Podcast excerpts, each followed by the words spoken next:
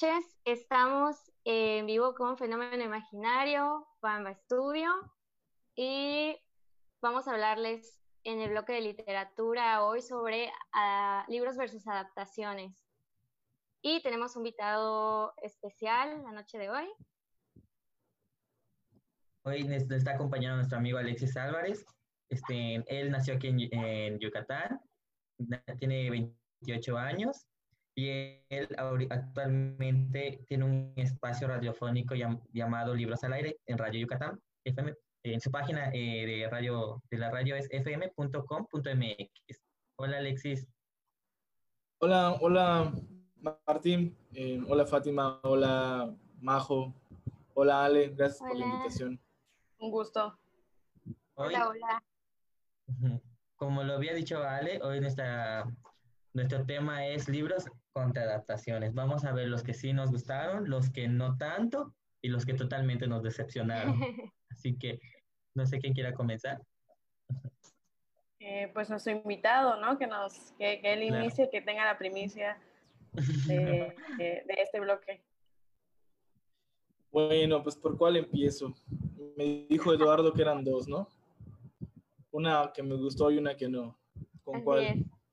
Con como tú quieras, la que más te dé gusto hablar. Vamos a empezar con lo bueno y ya después vamos con lo malo para que también nos pues, ahí vemos. Ok. Bueno, pues es que me gusta mucho, bueno, me gusta mucho leer y ver películas, pero da la casualidad de que hay películas que basadas en libros que de libros que no he leído y libros que he leído que no he visto las películas. Entonces es muy complicado, pero eh, están las novelas de Dan Brown, eh, El Código da Vinci, Ángeles y Demonios y Inferno, que son las que se han hecho películas. Y ya he leído los libros. Entonces, eh, a pesar de eso, creo que son muy buenas adaptaciones. Son muy apegadas al, al, texto original, aunque obviamente hay cambios por cuestiones de, de la narrativa en cine, pero creo que está muy bien adaptado y sobre todo tiene un, un valor que es que en las novelas de Dan Brown ocurren en lugares reales, ¿no? Está el Código da Vinci que ocurre en, París, está Ángeles y Demonios que está eh, ubicado en el Vaticano y en Roma, y Inferno, si no me equivoco, está en Florencia y también se van a Turquía, está en varios lugares. Entonces lo que me pasaba a mí cuando yo leía y mencionaba en algún lugar, iba a Google y ponía, eh, no sé, el castillo de San Angelo y buscaba y ya me, ubicaba en, en, el sitio y ya podía yo leer lo que estaba sucediendo. Entonces cuando ya sale la película, pues ya lo ves todo en acción, con los personajes, eh, por ejemplo, el personaje de Tom Hanks, que es Robert Landon, eh, ya lo ves en acción y con toda la trama sucediendo. Entonces creo que ese es el plus que hace que la adaptación funcione muy bien. Además de que creo, que el director que, que lleva estas, estas películas, bueno, estos libros al, al, cine, es Ron Howard, ¿no? Entonces es el mismo director que ha hecho las tres películas. Y eso le da una continuidad y un cierto estilo a, a, la saga. No sé si vayan a hacer película del último libro que salió que se llama El Origen, pero creo que, pero no lo he leído. Entonces creo que de adaptación me quedaría con, con esa con la adaptación de los libros de Dan Brown. a mí me gusta mucho el Código da Vinci y Ángeles y Demonios. Pero de libros solamente leí el Código da Vinci. A mí también me gusta mucho el Código de da Vinci. Igual creo que la película es muy buena. El libro igual es muy bueno. Creo que es el que la mayoría hemos leído y visto la adaptación. Sí, Ajá. interesante. Del libro de Ángeles Demonios, no. La película tampoco la vi tan, no, no, me, no me gustó tanto. El, la primera sí, la de Código Da Vinci sí me gustó tanto, el libro como la película. Se me hizo muy interesante. De las tres, la mejor es el Código Da Vinci. Sí, totalmente. Sí. Creo que es de esas películas que la están pasando en la tele, o sea, te la encuentras y la dejas. La, la, la ves porque la ves. La ves no importa nuevo. cuántas veces, como en Titanic, ¿no? No importa cuántas veces la pasen, igual la vas a ver. Sí. Y vas a llorar de nuevo. sí. ¿Qué más quiere ¿A quién no compartir? te gustó? Ah, bueno, sí, la que no te gustó, ¿cuál nos vas a compartir? ¿Yo? Sí. Ah, que la que no me gustó. eh, creo que la adaptación que menos me ha gustado de un libro es la película de El amor en los tiempos del cólera Ok. de García Márquez. Creo que no, no le llega para nada al, a- al libro, ¿no? O sea, no, no, no alcanza como que a lograr todo lo que te cuenta el libro, a pesar de que es un libro bastante... eh, que no está dentro del realismo mágico que maneja García Márquez en Cien años de soledad. Es un libro que no, no, como que no lograron eh, transportar toda esa pasión y toda esa ese amor, ¿no? Tan, eh, no sé, creo que lo, lo volvieron más muy, muy cursi, muy melodramático toda la situación. Además de que estaba, eh, lo hicieron en Estados, lo hicieron en Estados Unidos, ¿no?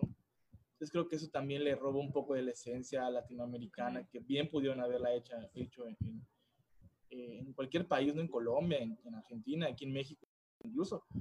Entonces creo que no, y los actores también no ayudaban mucho porque eran como que prototipos eh, de personajes latinos, pero vistos por estadounidenses. Entonces creo que no, eso fue lo que no me gustó mucho de, del amor en los tiempos del cólera. Entonces, si ya leyeron el libro, ustedes me han de decir si... La verdad no quiero ver la película porque siento que la van a arruinar y yo creo que Gar- me parece que Gabriel García Márquez dijo que no quería que ninguno de sus libros fuera adaptado a películas y pues les valió. Entonces mm, no quisiera verla porque justamente El amor en tiempos de cólera es un, es un gran libro como todos los libros de Márquez y siento que eh, por alguna razón no me llama a verla, o sea, no, no siento que sea, que siento que me va a, como a- a- a calmar, no, como que no, no, no me va a gustar y te quedas con un, mal sabor de boca, ¿no? De lo que es Márquez realmente. Entonces, eh, recomiendo ampliamente no ver, bueno, sí, si quieren verla, pero, pero Recomiendo que no la ciertamente- vean. Que ciertamente, este, son mejores los libros de Márquez y pues Márquez fue muy claro, ¿no? En, en, en ese rollo de que de que no quería adaptaciones esos, de esos libros. Pero a pesar de eso, Netflix eh, va a adaptar la... Va a adaptar este... una serie. a una serie, entonces no creo Ay, que... no. No, o Y sea, yo estoy ver qué preocupada. no quiero. Porque Yo yo, sí vi, como dices, a un tiempo de cólera y no me gustó tampoco la película. Recuerdo que la vi y dije, ¿qué es esto? No, no me gustó. Se me hizo como que, como dices, muy comercial, este, muy... eh, el- ni siquiera como dramática, no podría decir ni siquiera eso, se me hizo muy vacía. Sí, no, no, no alcanza, no alcanza a, a transmitir en imágenes lo que García Márquez transmitió en esta historia, ¿no? Y creo que lo más, lo más rescatable es la canción de Shakira. Eh, y ya, solo con eso me quedaría de la película. Estuvo chida la canción de Shakira. Ajá, exactamente. Otra de las películas de Gabriel García Márquez que han, han adaptado es la de este, Memorias. No sé si el nombre completo, pero el de Memorias. Dilo. Este, épocas tristes. Y también, o sea, en la, en la película está de verdad horrenda, está toda plana, es una copia exacta con los mismos diálogos, pero no transmite nada. A comparación del libro, no transmite nada. O sea, mm, o sea, con- creo que son muy difíciles. de- que Memorias de mis putas tristes es de mis libros de Márquez menos favoritos. O sea, no porque diga que es malo, sino que es de los menos favoritos. Porque sí tiene un lenguaje, pues, diferente. Creo que es un poco diferente a sus, al, tema, al resto de sus libros. Entonces, tal vez pasar literalmente los diálogos en la película y no buscar como algo más, ugh, como que sí había que cuidarlo, ¿no? Hasta no solo porque sea un libro muy famoso de un autor muy famoso, vas a decir, ah, sí, sí, vamos a adaptarlo de una vez, porque también para tener Claro. una buena, una, película de calidad, creo que tienes que pensar muy bien, el guion es el alma, es la esencia de las películas. Claro. Y por eso premian a los guionistas, es súper importante. Y creo que algo de que podemos hablar sobre los libros versus adaptaciones es eso, que muchas personas piensan, ay, es que tiene que ser exactamente como dice y como pasaba en el libro. Y a veces eso no, no es el punto, sino que se lleve a un guion para una película, para lo que es, este, de mejor manera. No, no solo hacer un copy-paste plano. O sea, tiene que hacer que funcione en la pantalla, porque no es lo mismo imaginártelo a ver ya verlo y ya materializado todo. Entonces, como que sí es como que muy difícil. Y pues bueno, vamos a ver quién empieza con sus otros dos libros. A ver, aquí en los comentarios dicen eh, rapidísimo que Dan Brown es un genio, que excelente saga. También están comentando malas adaptaciones que no les gustaron, Percy Jackson, Narnia, después de la primera película, Divergente, aunque no sé cómo hizo tantas, películas. Pero sí, que nos pongan en, sus en los comentarios qué, qué adaptaciones de libros no les gustaron, porque tampoco es como que, uh, todo está chido. Y también pongan las que sí les gustaron. las últimas que comentamos ponen, no me parece que sean malas adaptaciones, únicamente no vimos sus desenlaces en las dos primeras, quedaron pendientes y eso es lo que nos hace pensar que son malas adaptaciones. Pero si salen más, yo sí pago mi boleto, los libros son joyas. Bueno, digo, es que es lo que decíamos, ¿no? No es que no te cierres a no la veas, sino al contrario, vela y juzga por, por ti mismo. Así es. Por ti mismo. Y, y, hay que aclarar que también estos son nuestros gustos personales. Este, sí, claro, no es, no es como que, sea verdad absoluta. Ajá, claro. Fátima, Fátima haciendo propaganda de no la veas. perdón, no quise decir esto, se me salió. Perdón, Hola, miren. es broma, es broma. Véanla, véanla, véanla. Yo nada más porque pues soy literata y el...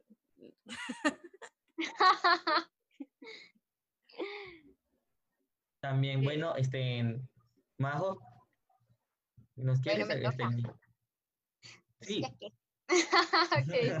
Bueno, eh, creo que de las que me gustaron, y creo que yo lo siento, voy a romper con el con la, temática y la estructura que habíamos diseñado de no me gusta y me gusta. Pero creo que mm, de las que me gustan mucho, eh, me gusta mucho la de Mariana Mariana, de Batallas en el Desierto, de José Emilio Pacheco. Creo, dije que quería hablar de esa, pues porque dije, ah, vamos a como una mexicana, porque casi no veo, me pasa que si leo el libro, casi nunca luego veo la, la adaptación, muy raras veces, a veces por el contrario, cuando ya vi la película, no sé si me gusta ver leer el libro, me tiende a pasar eso con, con la mayoría de, de, las películas, ¿no? Entonces, esta, este libro creo que la mayoría lo, lo hemos leído, la de batallas en el desierto, es muy breve, es, cortito, pero es muy, o sea, tiene, sitúa México, eh, nuestro protagonista es, es, este, es, un, es un niño que está experimentando, pues, un desarrollo, un crecimiento, ¿no? Y se enamora de, de la mamá de su mejor amigo. No sé si entrar más a detalle en, en el libro. Veanlo es muy bueno, es muy, es muy... Muy breve además. ¿Cómo? Muy breve además, o sea, fácil leer. Sí, es facilísimo de leer. Yo recuerdo que lo leí ya hace varios años. Eh, de hecho, creo que estaba en, en la, ¿cómo se dice? En la biblioteca de, de la secundaria. Ahí cuando dices, ay, no puede ser que haya libros buenos. Bueno, a veces sí hay buenos. y me gustó mucho. Y cuando entré a la, a la carrera, uno de nuestros maestros nos mostró la película, que era la adaptación, ¿no? Y se llama Mariana Mariana y la vimos ahí y la verdad nos gustó mucho. Es una película pues mexicana que el director es Alberto Isaacs y tiene pues actores como entrañables de la época. siento que sí se apegan al libro, no en cuanto a, a tal vez como en pensamientos y cómo realmente se sienten los, los autores, o sea, los personajes, porque siento que eso siempre me pasa con los libros, que a veces cuando es en primera persona, casi nunca terminas de enamorarte de la película. ¿Por qué? Porque los personajes tú conoces al personaje, te enamoras del personaje en el libro, sabes cómo piensa, te vuelves el personaje prácticamente. Entonces, cuando ves la película y falta, y tienes esta ausencia de, de emociones o te desconectan del al personaje emocionalmente de lo que está pensando y ya solo es, son imágenes y todo ello, ya no sabes realmente no está todo eso que pasaba por su mente en ese momento. Entonces sí, creo que la adaptación se tiende, tiende a perder eso, que el libro siempre te da. Entonces, para mí, en esta parte de libros versus adaptaciones, creo que si lees un libro que es muy descriptivo en cuanto a los personajes, lo que sienten, lo que quieren, lo que hacen, lo, cómo están viviendo una situación en ese momento, entonces sí siempre te va, que, te va a faltar algo en la película. Entonces, por eso casi prefiero en alguna forma los libros, porque me dan eso, eso que, que, te llena, por decirlo así, porque es muy bonito cuando puedes ponerte en los zapatos de cada uno. De las que no me gustaron, creo que ahorita sí podría decir, y porque lo, le faltó igual justo lo mismo, eh, me voy por Carrie, de el libro de Stephen King, porque recuerdo que fue un libro que me gustó mucho y estaba entre este género de terror y que se le consideraba exactamente eso, que era terror. Pero cuando lees el libro ves todo este, este, eh, este contexto social en el que vive la chica, todo lo que sufre, el bullying por el que pasa, que es inadaptada, que viene de una familia eh, con una madre extremadamente religiosa. Entonces, es muchísimo más el libro de lo que te muestra en la película, ¿no? En la película sí se enfoca mucho al terror y a ella y los poderes que desarrolla y esto y aquello, pero no muestran ese lado, ¿no? De ese lado crudo que tiene el personaje y cómo está pensando y cómo todo, o sea, cómo ella es la víctima. De alguna forma ella siempre fue la víctima en la, en la saga, o sea, en el libro, perdón, desde el principio hasta el final yo tuve una pena por esa muchacha, o sea, ay no, te rompe el corazón. Y, en el, y cuando ves la película y ves como, o sea, sí ves esa parte como que igual ella sigue siendo pues eh, y esto y aquello en la escuela, pero no te, pero siempre te dan ese enfoque como que, ah, de terror y que al final ella es como la cruel o, o cosas así pero es de verdad, es ese contexto que le falta al libro, o sea, esas partes, hay escenas que dices, uy, ¿por qué no la integraron, no? Entonces, por eso es uno de esos libros que no me gustaron la, la adaptación, porque le faltó muchísimo. Bajo, y hablando de eso, si no te gustó la primera adaptación, o sea, la segunda se queda así súper, o sea, en la, en la, primera, si separas el libro de la película, pues está palomera, o sea, puede considerarse, no sé si sí, pero si estén de acuerdo conmigo, pero pues puede considerarse hasta de culto, este, separando la obra de, de, la película. Pero ya la segunda película que hicieron el remake con esta actriz, este, no recuerdo su nombre.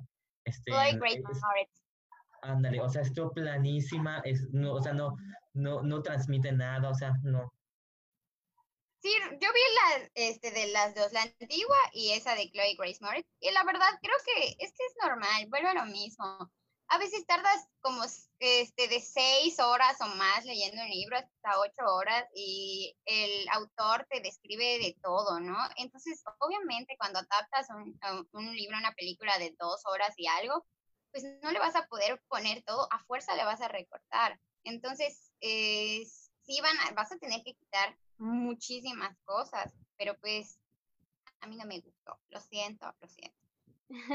Oye, y hablando de, de Stephen King, que creo que Stephen King se presta mucho a, a, ser adaptado al cine, más por las historias que cuenta que por su literatura, ¿no? Porque es muy descriptivo cuando en, su, en su, escritura, ¿no? Tiende a describir mucho eh, los ambientes, pero también los pensamientos de, los personajes. Pero a pesar de eso, creo que se presta mucho a, a ser adaptado al cine. Pero, a bueno, entonces, yo tengo una película que es una de mis favoritas, que se llama Misery, que creo que es una de las mejores adaptaciones de una novela de, Stephen King. Y mucha gente que a lo mejor no ha leído el libro cree que El Resplandor de, de Kubrick es una muy buena adaptación de, de Stephen King, cosa que no es cierto porque Stephen King siempre ha dicho que es la peor adaptación de un libro, porque Kubrick eh, en el afán de, de, hacer una buena película, que está bien, que, que, es una gran película, desvirtúa completamente el trabajo o la idea principal del resplandor en el libro. Entonces creo que pensar en, eh, en un libro en, eh, textualmente pasado al cine sería imposible, ¿no? Tendrías que, entonces, siempre que hay que buscar ese equilibrio, ¿no? De qué quiero contar en dos horas y media, hasta, o en dos películas de dos horas y media, como en el caso de It, ¿no? Que ahora sí dijeron, vamos a contarlo bien y vamos a hacer dos películas eh, buenas, ¿no? Apegándonos lo más posible al libro en la medida de lo posible. Exactamente, o sea, ¿qué es lo que realmente quiero transmitir? ¿Cuál es la esencia del libro? Y transmitir a una película. Creo que eso es lo importante que hay que rescatar. En esta parte, pues, siento que sí le faltó. A esas adaptaciones para mí sí le faltó esa esencia real. Pero pues bueno, ahí tiene muy buenas. Eso sí, es muy palomero las, las que tiene. Sí. Viendo lo que, lo que nos están poniendo en, en Facebook, nos preguntan, ¿los Juegos del Hambre consideran que es una buena adaptación? Si ya lo leyeron, no sé. No los he leído. Yo tampoco. No, yo tampoco los he leído. Yo... Perdón, es que no, no estoy muy dada a, a, a, esa literatura. Creo que solo Martín nos puede responder eso. Ah, Martín ya no estoy diciendo que sea malo, ¿eh? No estoy diciendo que sea malo, simplemente no soy muy dada a esa literatura. O sea, es, es Hago la aclaración. Porque... Ajá, es literatura juvenil. Este, para mí, o sea, sí, eh, sí, sí está padre. Sí me gustaron bastante del, tanto el libro como la película. Eh, logran captar la esencia de, de, la acción. Lo que no me gustó fue que hayan alargado la, segunda película, porque para mí el libro que más acción tenía era el segundo libro y fue la segunda película y también lo mostraron tal cual, pero que hayan alargado demasiado la historia en el tercer libro con, dos películas se me hizo totalmente innecesario. Pero sí, bueno, a mí, sinceramente, sí se me, sí, se me hace una buena adaptación. Aparte que uh, la fotografía de la tercera, de la cuarta película, es, o sea, sí está padre.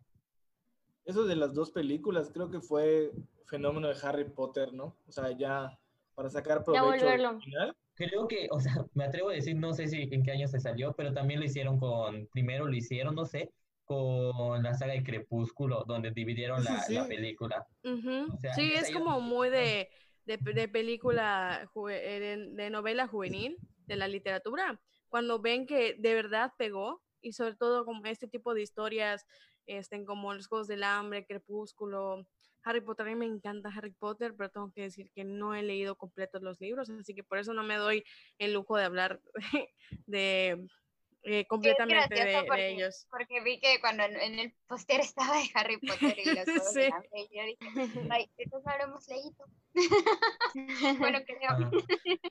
Pero sí es lo que sucede cuando luego vuelven comercial, ¿no? O sea, ya, ya la adaptación y el libro, o sea, lo, lo vuelven comercial, que también es como pasa con Carrie. Y yo así menos sentí la, la segunda adaptación, demasiado comercial.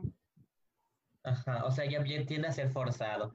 Por ejemplo, el de Crepúsculo fue como que un fenómeno que, que ocurrió donde era una película con bajo presupuesto, eh, underground, este, que era para cierto mercado, pero se volvió global. Entonces, ¿qué hicieron? Vieron dónde estaba el negocio y, y lo volvieron aún más comercial, metiendo actores mm, de relleno y porque ya la vi.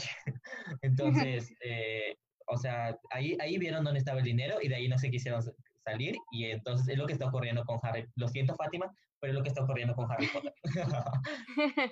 y no lo lamento por su escritora. Está bien, Oye, yo pero te respeto. Yo voy a defender a No Harry Potter. respeta. Te re- defiendo tu punto de vista, no la comparto, sin embargo, está bien. Dicen, yo dicen los comentarios, Crepúsculo lo hizo después de Harry Potter y de ahí lo copió Divergente. Yo quiero defender a Harry puso Potter. bueno. Eso, Alexis.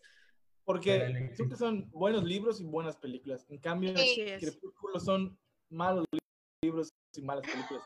Entonces, ya está. Es todo. Este, estaba, Él sí voy lo a... dijo, él sí lo dijo. Lo bueno que no defendí en ningún momento a Crepúsculo. O sea, a mí se me hace tanto malos libros como malas películas. Eso que ni qué. Es que yo creo que en los el fans caso de... Crepúsculo ahorita es que-. Yo creo que en el caso de Harry Potter, si bien no he leído completos los libros, pero algo hay que rescatar, que es que es una historia muy grande. O sea, de verdad es increíble el universo que creó JK. O sea, es un universo Sí. muy grande y sin embargo, creo que lo que dijo Majo, lo que dijo Ale, ju- justo cuando estábamos planeando eh, de qué tema vamos a hablar, era esas películas que, que rescatan la esencia y Harry Potter lo hace. O sea, todos sabemos de qué trata Harry Potter. Entonces, evidentemente, perdón, Martín, No, no, no. este, eh, al leer el libro hay muchas cosas que, que mm, sí, detalles. Yo más bien me voy por los detalles, ¿no?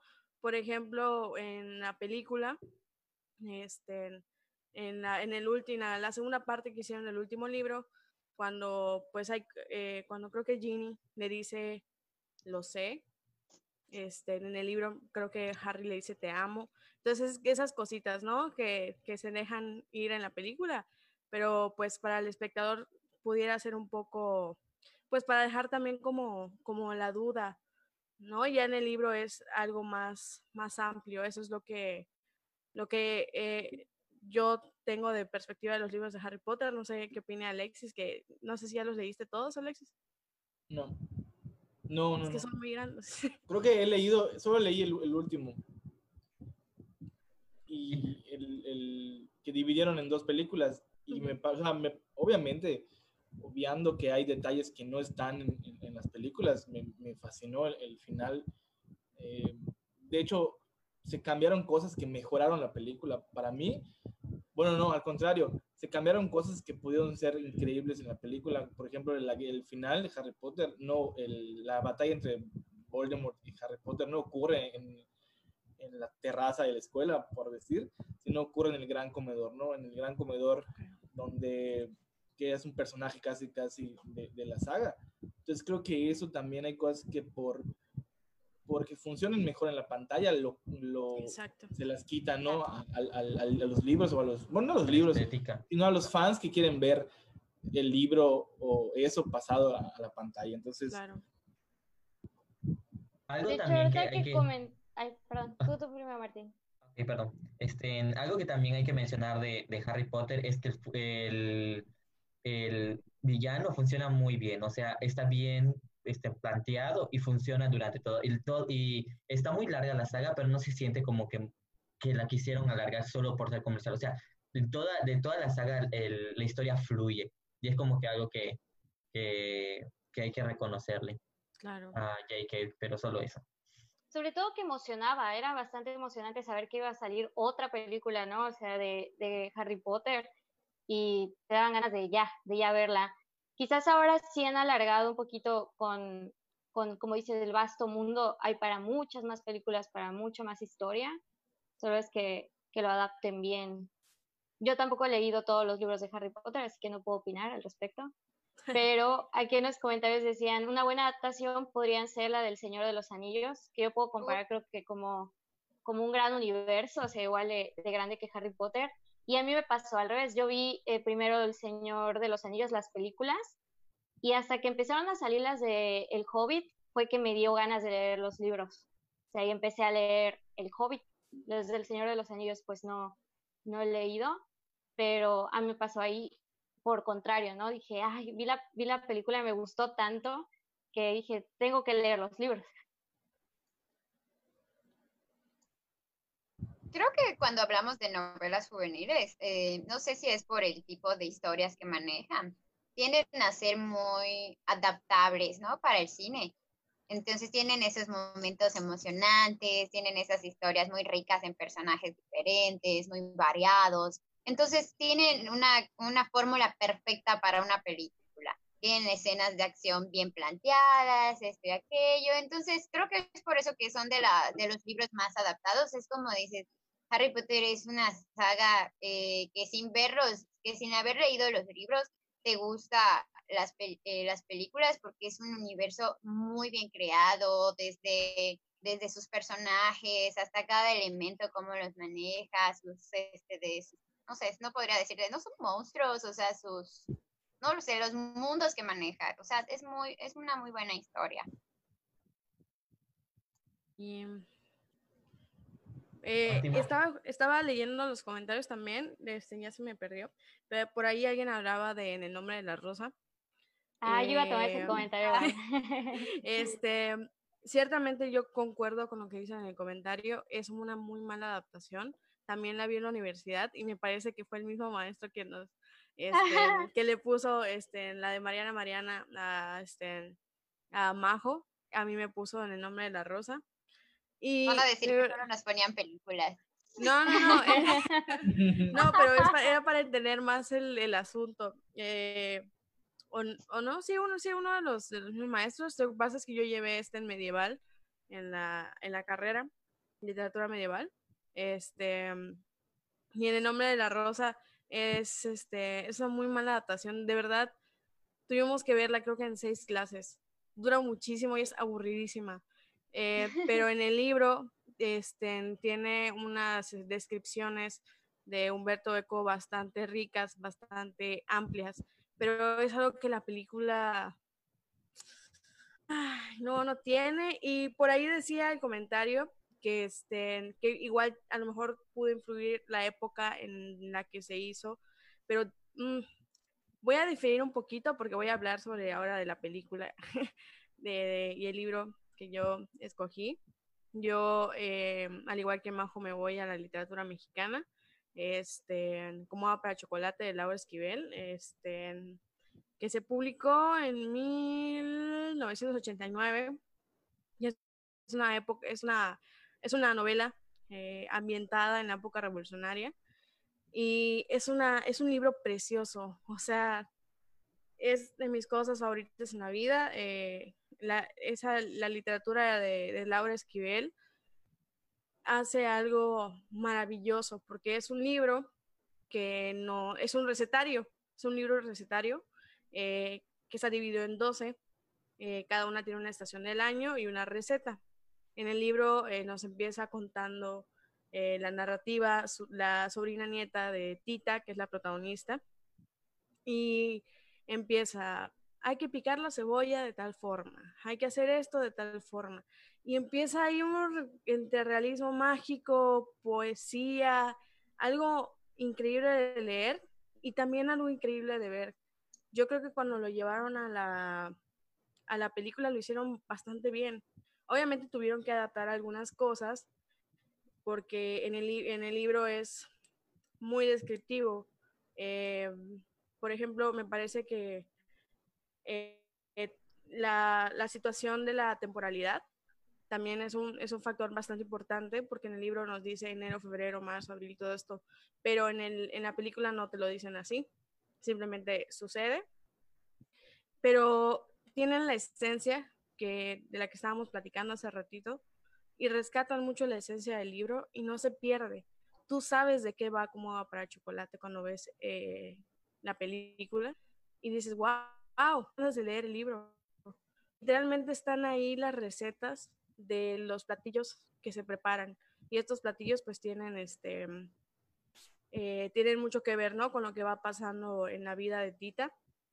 Eh, tiene muy marcado también, eh, es, una, es, una, película este, adelantada a su época, es un libro adelantado a su época también, en todos los sentidos, porque tiene un papel de la mujer importantísimo, ¿no? Nunca habíamos escuchado la palabra generala ni el título general, pero en el libro lo abordan.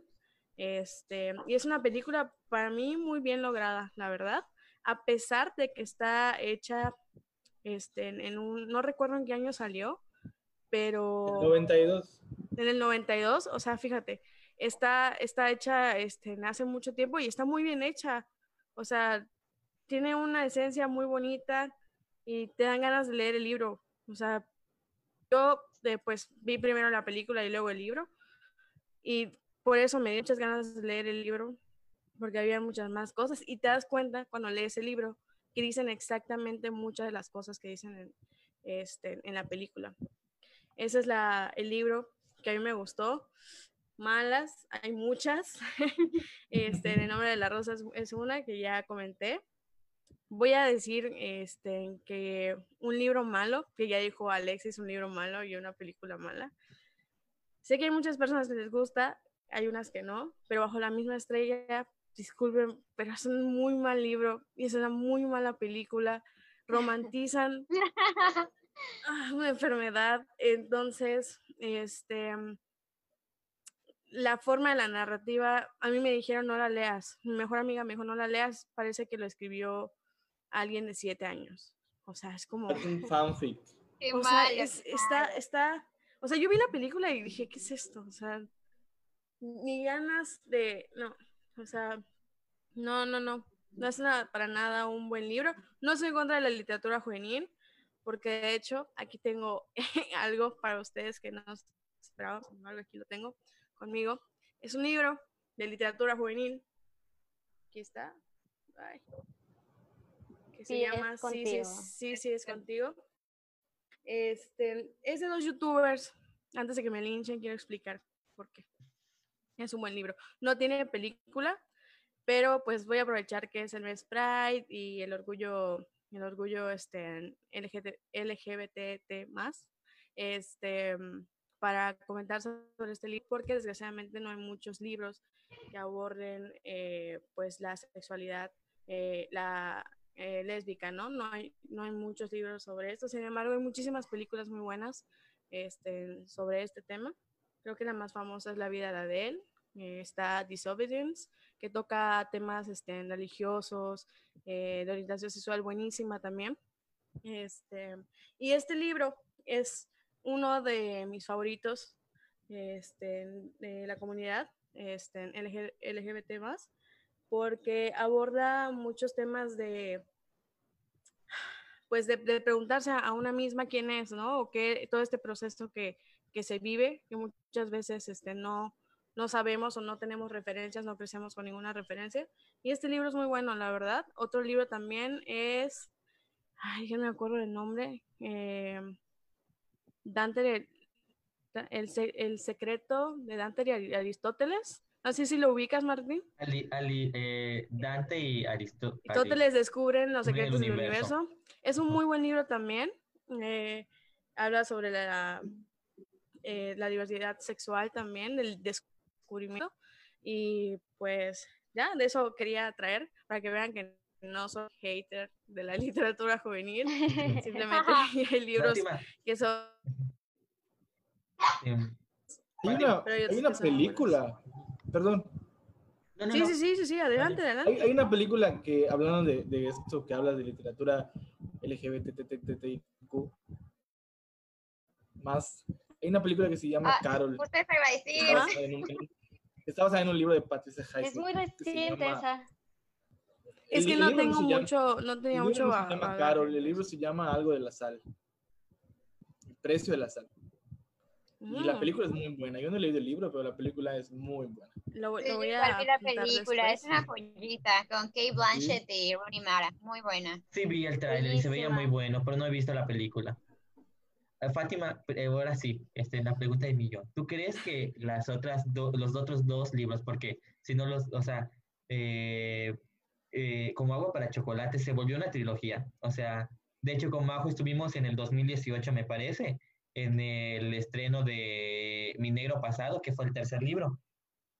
¿Tú, tú ya leíste algunos otros de los otros dos? No, la verdad no. Este, yo tuve contacto con Como va para chocolate en la carrera. Ahí tengo que decir que, pues, tristemente tuve contacto con, cuando decidí estudiar literatura, fue muy, ya muy grande. Fue una decisión muy, muy precipitada, pero ha sido de las mejores decisiones que he tomado en mi vida. Y no, no había tenido mucho contacto con la literatura hasta que llegué a la carrera. Y de hecho, como va para el chocolate, se volvió tan importante para mí que lo hice mi tesis. Entonces, este, mm, hago un paralelismo con Arráncame la vida, que ese también este, tiene un libro y una película. Este, en que, ah, está, ahí va la película, ahí va la película. A mí me faltó muchísimo de cómo está- arrancarme la vida. Está más o menos, no está mala, está palomera, voy a tomar las, las palabras que dijo Martín, está palomera, pero definitivamente lean el libro. Este, lo tengo ahí, no sé por qué no lo traje. como Este, adaptación me debió muchísimo como agua Sí, para- la como verdad- la vida, perdón. tiene, sí tiene los, o sea, es que es eso, ¿no? Como que tiene los diálogos del libro no en la película, transmite. pero no se termina de hacer ese, pues ese match, ¿no? Con, Ajá. entre película y libro. Sin embargo, ahí va. No es, no está mala, pero pudiera ser mejor.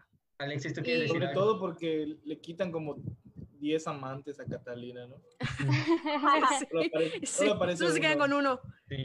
Solo Carlos aparece Vives. Carlos Vives. Carlos. Vives. Y, o sea, está tan plana que la escena que, o sea, yo me la veía, yo estaba llorando leyendo cuando se fueron al, te- al templo un, eh, antes de que ocurriera lo de Carlos Ajá. Vives. Voy a lanzar spoilers. Este, Cuando viajan, ¿no? De vallenato. ajá. O sea, el, baile- el que canta con Shakira.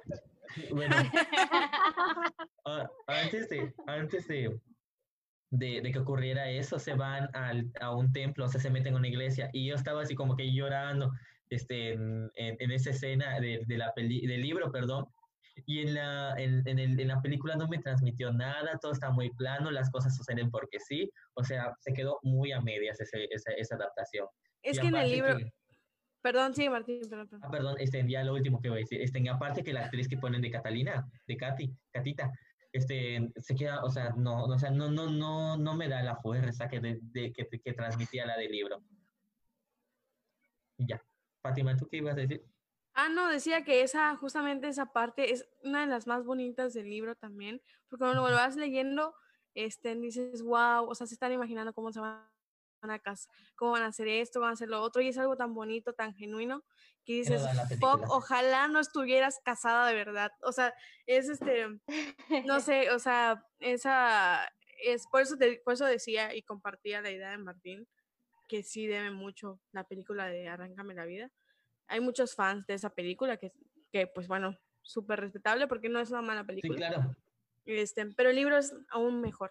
Ajá. Ay, O sea, la película es buena, pero el libro es magnífico. O sea, sinceramente, a mí es, es un libro, creo que es mi libro favorito de Ángeles Mastreta. Ujú. O sea, es mi libro fa- favorito en general. Es una novela muy Oh, bella. ok. está, está muy bien hecha, que eh, la película es buena, pero se queda hasta ahí.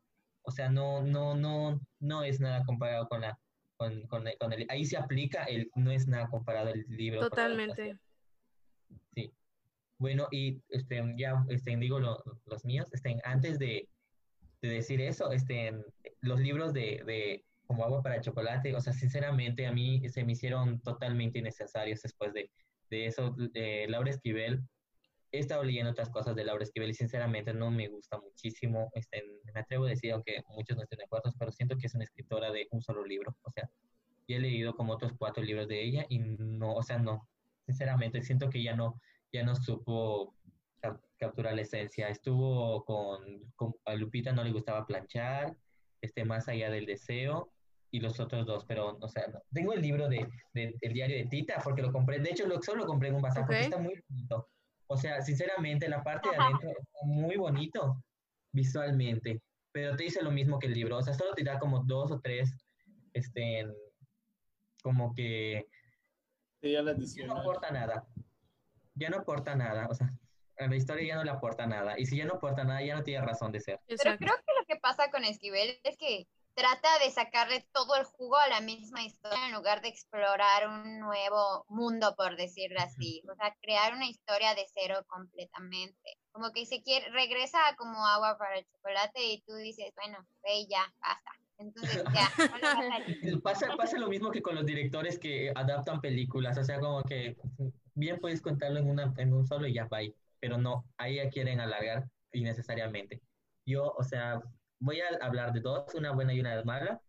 Este, para mí, este, hoy que estamos también celebrando el Pride, estamos en mero mes del orgullo LGBT y Q más. Este, voy a hablarles de este, Call Me By Your Name, eh, este, Llámame por tu nombre.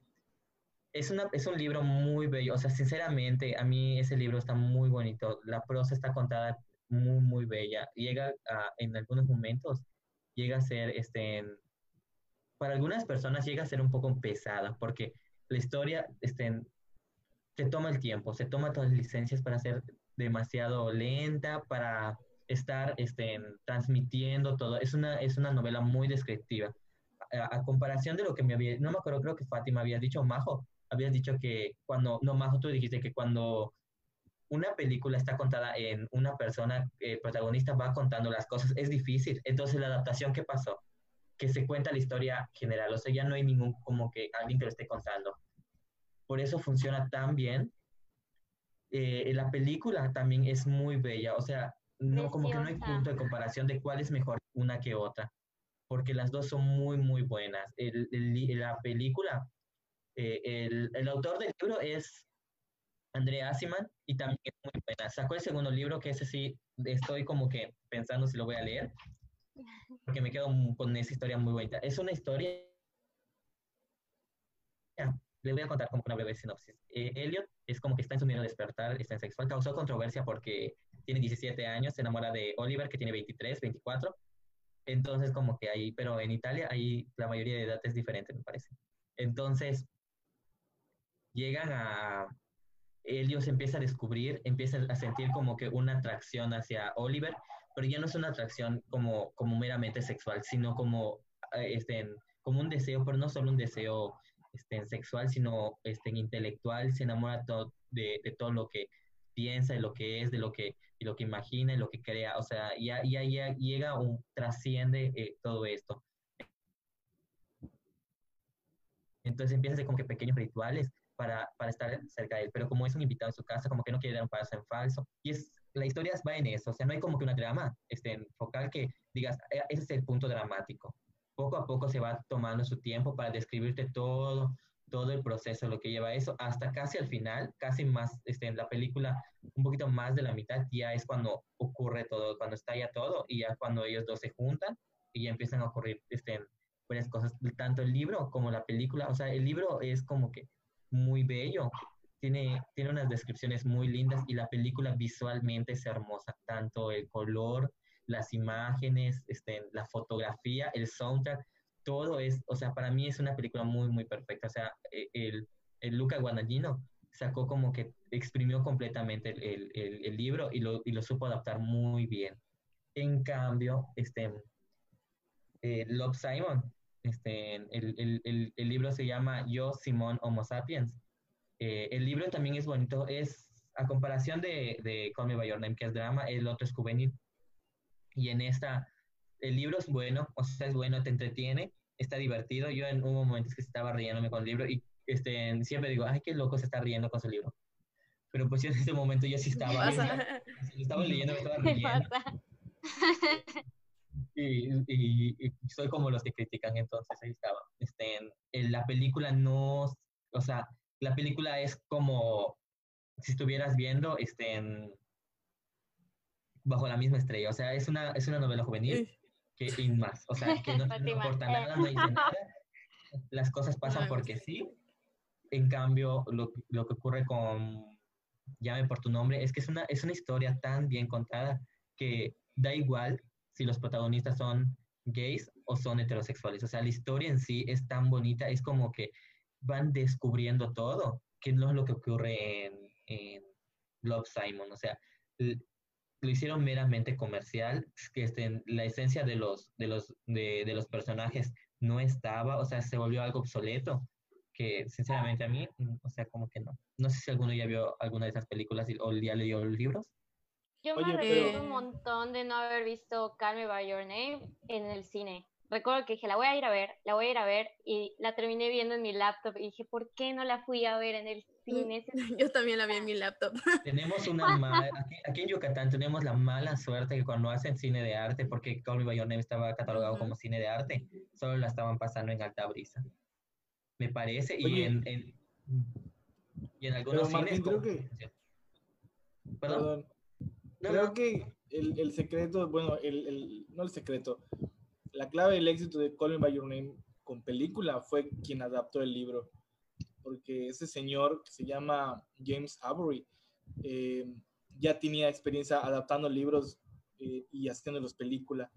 Adaptó un libro que se llama Lo que resta del día, que es, que es de el que fue premio Nobel, no me acuerdo cómo se llama. Es un, es un japonés y es una muy buena película, es de los noventas. Entonces creo que creo que también el director es muy bueno y el adaptador es, es muy, creo que esa es la clave, quién adapta el libro a cine. Y sí. De hecho, el director, el director Luca, este ya había hecho tres, dos trabajos anteriores, porque me parece que este, Call Me By Your Name es el tercer, e, es la, su, su tercera adaptación, me parece, o su tercer trabajo, pero el caso es que eran tres, o sea, no tienen, no tienen relación entre sí, pero son como que son, es, es una trilogía de películas, y Call Me By Your Name es como que la tercera, y o sea, eh, Call Me By Your Name te transporta, o sea, eh, tú estás ahí con, con, los protagonistas viendo todos los paisajes, este, o sea, lo disfrutas enteramente. Es, un, es una película que sí, algunas personas, yo, yo le decía a mis amigos, véanla, véanla, véanla. Algunos sí les gustó demasiado y hay otros que me decían, sabes que a mí me aburrió demasiado, o sea, es muy lenta y a mí eso me aburrió. Pero es que es eso, que se, da su, se toma su tiempo para desarrollarse y no es como que no te apresura nada. Yo, yo quiero rescatar de... No la, sentí pesada, perdón, gracias. No, no, no, no, este, adelante, dale. No digo que eso a mí creo que es algo que pasa mucho con nuestra generación, de que dicen, ah, dura tres horas, o ah, está muy larga, y, y no se dan como que de sentarse de verdad disfrutarla con toda la atención, hasta visualmente. Sí, así es. Yo creo, yo no he leído el libro, igual me dijeron que que es bellísimo, no, no he podido leerlo, pero a mí me gustó muchísimo la película, o sea, y no solo la, o sea, es, es, una, es un combo completo, desde el soundtrack de Steven Sushan, Sushan, no sé si se, pronuncia, perdón, mi inglés no es muy bueno, este, el, el, fotografía, eh, el color, incluso, wow, los, los, los, paisajes son increíblemente bellos, este, eh, la escena que, que, puso, que pusieron hoy para, para, para, para anunciar el, el, el, podcast, este, es uno de los mejores clips que tiene la película. Este, en esa escena del baile, cuando pues podemos percibir, o sea, son esas películas que sí son lentas, pero que no necesitan eh, una narrativa para decirte qué está pasando. O sea, ahí te estás dando, te estás dando cuenta que hay algo, o sea, algo le está pasando a Helio con Oliver. Y lo está, se lo está pensando esa escena mientras está fumando o está tomando. Y luego ve que Oliver se la está pasando pues bien y dice, va, me voy a meter a bailar porque quiero captar su atención quizá. Y te das cuenta de ese, de que quizá haya cierto coqueteo, pero no te das cuenta que está sucediendo hasta que ya sucede. este, a mí me encantó. Call Me By Your Name. Es una película preciosa y, quisiera, ya vi que tienes ahí el libro, Martín, este, o conseguirlo o que Martín me lo preste un día eh, para leerlo, porque sí tengo muy, muy buenas referencias de, del libro, que es bellísimo también. Lo que, y también algo que olvidé de comentar es que la, el, tanto el, el Call Me By Call Me By Your Name, a comparación de Love Simon, tiene un mensaje, o sea, te transmite algo. Cuando la escena, o sea, la, la escena que donde terminas llorando, cuando se sienta con su papá y empiezan a dar el mensaje, se me pone hasta la piel chinta por recordarlo. Pero realmente, o sea, es muy bello, habla de la aceptación, del amor como, o sea, no un amor sin etiquetas, es, eso sí, es un amor sin etiquetas, es un amor puro, o sea, y su papá se lo dice de esa forma. Y, y esta también habla de la aceptación, de, de, tanto de él como la de sus padres. O sea, es un mensaje muy, muy bonito. Y la película, o sea, tiene escenas muy bellas como cuando están en la montaña. Y las escena, escenas que más me gustan cuando salen borrachos y empiezan a caminar por, por, por las calles. O sea, e, esa escena sí, están dando vueltas. Sí, está preciosa. Como que a mí me gustó muchísimo. A comparación de los Simon, que ni siquiera terminé de ver en una sola sentada, que era, tuve que ver en Yo no la vi. Nunca me llamó la atención, la verdad. Sí, yo. Y ya, y hace poco empezaron a producir una, no me acuerdo. Yuhu, Luhu, Luhu, Uhu, no me acuerdo cómo se llama esta plataforma. Este, no sé cómo se llama esa plataforma. Este, sacó una serie. No sé, se va a llamar Love este, Andrés, Víctor Love Andrés, algo así. Esa también la quiero ver para darle beneficio a la duda. Ale, ¿tú qué leíste? Ay, pues yo este, elegí, bueno, de las películas que me gustan, tanto en adaptación como libro, elegí Orgullo y Prejuicio. Este, primero que nada, me encanta el personaje que desarrolla Jane Austen, que es considerado como que la primera mujer así revolucionaria en la literatura inglesa, que es este Elizabeth. Y, bueno, en el libro sí la ponen como una mujer rebelde y todo, pero hay demasiados personajes. Eso es lo que a mí me gusta, o sea, lo, lo tengo, lo puedo leer así por, solo por entretenerme. Este, pero eh, tiene demasiados personajes de relleno, la verdad. Y algo que pasó es que, como comentaban en el eh, hace rato en los comentarios, tiene una adaptación muy antigua. Bueno, tiene varias adaptaciones viejísimas, pero creo que sí, la más popular, la primera popular fue en 1940, que, uh, pésima. Y luego tiene la de 1995, que ya es como que la primera este, adaptación muy buena. Pero metieron a todos estos personajes que están de más y, y pues ahí como que ya no gustó tanto. Los relevantes, el único papel relevante aquí pues es este el señor Darcy, que lo hace Colin, Colin Firth. Colin pues Firth. en esta fue una serie, si no me equivoco, fue una miniserie. Ajá, fue como una miniserie, pero de hecho... yo ya la vi. en, la actualidad, en la actualidad se la pasa en la tele. ¿No te gustaron mucho los personajes? ¿Cómo? ¿No te gustaban mucho los personajes? O sea, los que eligieron quizás no, pero sí me evitó, creo que Orgullo y Prejuicio igual tiene mi corazón. Entonces veo, a mí sí me gustó mucho Colin Firth para el papel de Darcy. Y siempre... Sí, en esa, en ese año él es el único como que, como que resalta ahí. De hecho, la pasan en la tele como, hasta la fecha como película. O sea, no te la ponen como serie, como que juntaron todos los capítulos y lo hicieron como película. Y pues la adaptación que a mí sí más me gustó ya fue la del 2005, que es con esta Kira Knightley. Y se me olvida el nombre del actor. Ben Barn, no. Es Matthew McFadden. Matthew McFadden, ajá. Esa película es lo que decíamos, o sea, el guion lo adaptaron súper bien, quitaron a los personajes que no tenían que ir ahí, este, que estaban de más tanto, tanto en el libro y, y en la película los pudieron adaptar bastante adecuadamente para llevar la historia no tan larga, este, a cambiar ciertos escenarios que creo que también comentaban que pasó en, en Harry Potter. Y, y, es lo que ocurre ¿no? en la propuesta de Darcy con, con Elizabeth, es en distintos escenarios al libro, y lo hacen pues un poco más disfrutable, menos meloso, más romántico.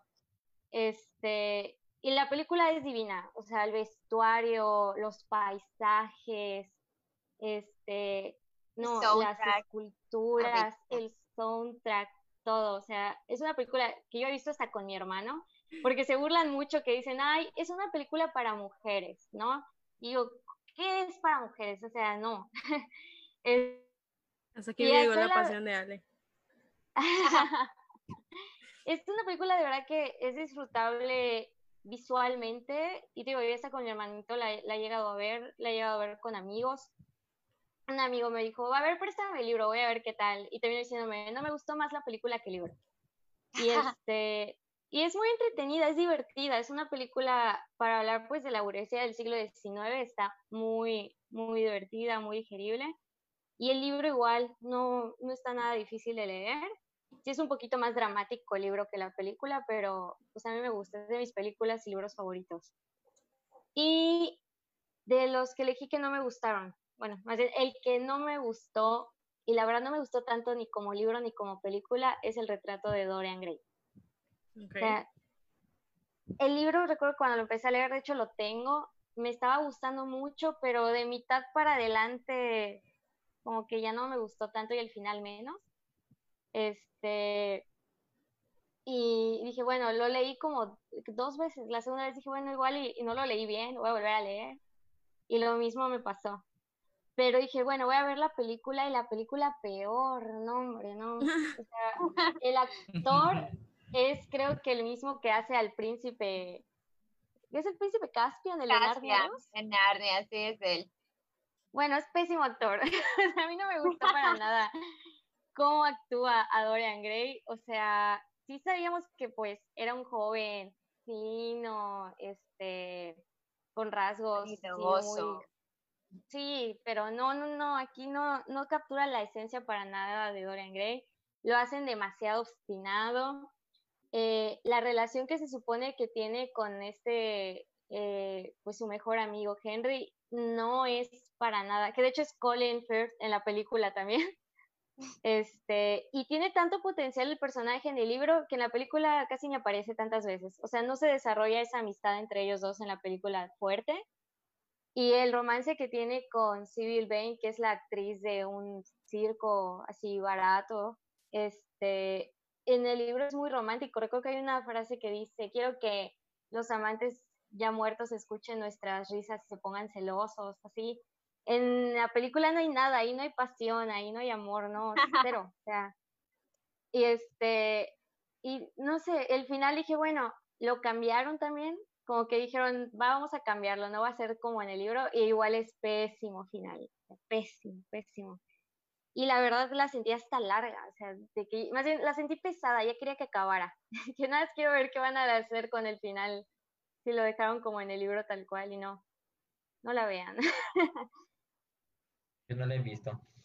Y algo, bueno, pues aquí eh, comentando de, del movimiento este, Proud, es que pues Oscar Wilde, a mí sí me, sí, me gusta como escritor, de hecho, este, La suerte de llamarse Ernesto me gusta bastante. y, y, pues él sufrió lo que es la importancia de llamarse Ernesto, es cierto, perdón. Pues. este, este, pues cancelarlo, ¿no? Como escritor, silenciar sus obras y estuvo hasta dos años eh, en la cárcel y de trabajos forzados porque pues se le acusó de actividad grave sexual, algo así, porque era pues homosexual. Eh, y lo acusa pues el papá de su propio amante, ¿no? Y pues él nunca como que dijo públicamente eh, su, su posición, porque de hecho estuvo casado dos veces, tuvo hijos, etcétera, pero pues mucho de, de, él lo retrató en cartas, en poesías y hasta en sus propias novelas este, de su esencia. Y no es creo que hasta, creo no me acuerdo qué año, pues ya lo hacen una ley donde se perdonan todos los castigos que se hayan hecho pues por, por esto, ¿no? Por la preferencia sexual que tenían y, y perdonan los de Oscar Wilde ya muerto, ¿no? Creo que hasta se refugió en el cristianismo, en el catolicismo. Y bueno, es parte de lo que vemos tristemente hasta hoy en día, ¿no? qué bueno que ya eso ya está quedando atrás. Eh, ya no silencian tanto a, escritores y ya tenemos novelas para, para esta aceptación. Pero sí, él fue uno de los pobres escritores que tuvo que sufrir por esto. Digo, hasta prisión. Sí. También, o sea, ya de último, este, no sé si ustedes ya la vieron, yo no la he podido ver de verdad y veo que muchos están hablando de esa es la última adaptación que fue en el 2019 de Mujercitas. No sé si ya la vieron. Ay, me encantó, me encantó. No, la he visto. No he podido verla tampoco. el, libro está bonito, pero, o sea, no, no, he visto la última y de verdad yo me muero de ganas de verla. Este, cumple con lo de su época. O sea, el libro ya en este tiempo pues sí es obsoleto, pero pues este, cumple con, con ¿cómo se llama? ya este, este, este, esta nueva adaptación como que viene a romper todas las barreras que, que se vieron en el libro, de que las mujeres este, tenían que estar casadas, no podían hacer tal cosa, que solo se quedaban en la casa y tenían que ser buenas, bonitas y estar sentadas con sus grandes vestidos. El libro como que quiere romper todo, el, el, perdón, la adaptación quiere romper todo eso y sinceramente yo no lo he visto, me he puesto muy triste. No lo han subido en ninguna plataforma, me parece. la verdad muy buenas referencias. Muy, muy linda porque sabes que, sabes que ya estaba la adaptación anterior lo que hicieron con esta no fue hacer como que lo mismo a la actualidad, no. O sea, llenaron, haz de cuenta que los espacios que no te cuentan de, del libro en la, en la primera adaptación, lo hacen en esta, en esta siguiente. Entonces no estás viendo la misma película ya adaptada, sino como que huecos que quedaron en esa historia. Y además no es como que temporalmente eh, corrida, sino que hay saltos, ajá, no es lineal, eh, hay saltos en el tiempo y está muy, muy bien esa transición que hicieron. Cambian el final, ¿no? O sea, este, un mal amigo me contó el final y... No lo cuentes. Ajá, claro No, que no, no. porque, Porque me dijo, No lo cambian. Y me dicen así de que, este, ¿y qué te pareció tal cosa esto? Y yo así que, oye, en el libro no está esa parte. Ay, pues en la película sí, lo siento. Yo, pues, ni modo. No lo cambian tal cual, ¿eh? De, de, de la adaptación anterior. No. No, es que no lo he visto también, o sea, no. Esta quería ver, o sea, más también por el cast que, que eligieron, por todo el elenco, este, sí como que venía a mucho. Y también otra adaptación de un clásico de siempre, El Principito. No sé si ya vieron la película, la ok. última. Sí, yo sí la vi, tengo muchas cosas que decir. O sea, No, la he visto. o no, sea, o sea, yo es, es muy buena. bonita. O sea, yo tengo cosas El positivas que decir. Tienes que, que- que este- decir eso, al final horrendo. Pues mira, yo creo que cumple con el objetivo, que es este mm, dar el mensaje, pues, de las principales, de los principales rasgos que es el principito, ¿no? Este, pero saliendo de ahí sí le metieron mucha más historia y muchas más cosas, pero yo creo que es una película muy buena que te incita a leer al principito tal cual. Me parece un muy buen trabajo, es un libro para niños y es una película para niños y yo creo que es muy linda, es muy buena y la recomiendo muchísimo. Y Es- es aparte las preciosa. escenas, las escenas de que son enteramente, de- porque son dos, o sea, al, al libro del Principito le añadieron otra historia que Exactamente, es. A eso las me refiero. escenas- Las escenas que, que, ¿cómo se llama? Que sale el, el Principito como tal, ay, hablo muy yucateco, Este, como tal, es muy bello, o sea, es muy, muy bello, o sea, Una es- vez es entrado a Yucatán, no hay manera de salir de no, Yucatán. ándale, directo a, a Yucatán, ¿cómo es? Con Out todo- of context. Yucatán con Ay, M. no, el miedo de siempre. Bueno, este, ya con eso nos despedimos. No sé si quieran comentar algo más. Pues creo que para cerrar algo, ¿no? Creo que nuestra conclusión. Ándale, la pregunta del millón. Las, los A libros ver. pueden ser mejor, lo- las adaptaciones pueden ser mejor que los libros. Uf. Un minuto Sí. cada. Yo creo que, a ver, empiezo. Yo creo que no es que sean mejor que los libros porque no hay nada como la, como la interpretación que, un- que una misma o uno mismo le da al libro. Y yo creo que eso eh, hace valioso a un libro, ¿no? Que lo hagas tuyo, que lo hagas eh, con tus propios escenarios y eso no va a poder cambiarlo nada. Sí es bello verlo en una pantalla, pero es más bello leerlo y vivirlo en tu individualidad y en tu, en tu soledad. Es precioso, yo no cambiaría esa experiencia. Bueno, esa, esa sería mi, mi conclusión. Creo que, bueno, tomo la palabra. Creo que, me, que opino igual lo mismo que, que Fátima. A mí sí prefiero, o sea, me gusta mucho más leer primero el libro y si ya lo leí me quedo con el buen sabor de boca que me dejó un libro. ¿Por qué? Porque es como dice, son mis escenarios, son mis personajes. Yo los imaginé de una forma, con tal rasgo característico, con tal cabello, con tales ojos. Entonces, para mí ese es el perfecto, no hay cast más perfecto que el que yo creo en mi mente. Entonces, me gusta que, quedarme, como que se refiere al libro cuando, y ya no, me pasa que ya no veo la película. Entonces, pero sí, hay que, creo que si vives el libro, lo vives desde tu propio, desde tu propia mente, tu propia perspectiva, tus propios gustos, y yo igual me quedo con el libro. ¿Tú, Alexis? Pues yo creo que sí. O sea, creo que sí puede haber buenas adaptaciones de, de libros a películas. Y hay que aceptarlo como tal. O sea, no, no esperar que una película sea un libro, mm, ni que de un libro se haga una, Una, película exacta. exacta, ¿no? Sino simplemente es, vamos a ver qué sacan de esto. Y a lo mejor la película es mala como tal, porque no funciona algo, pero no quiere decir que sea una mala adaptación. A veces es una mala película como tal. Exacto. Y ya. Y también lo mismo pienso. Se disfruta lo mismo un libro que como una película. Y en este caso yo, la verdad, sí me gusta más separarlos. En el caso de Call Me By Your Name, no. O sea, los dos se disfrutan enteramente. Ujú. Pero en el caso de Love Simon, pues sí, separar el libro de la película. Y como tal se disfruta el libro.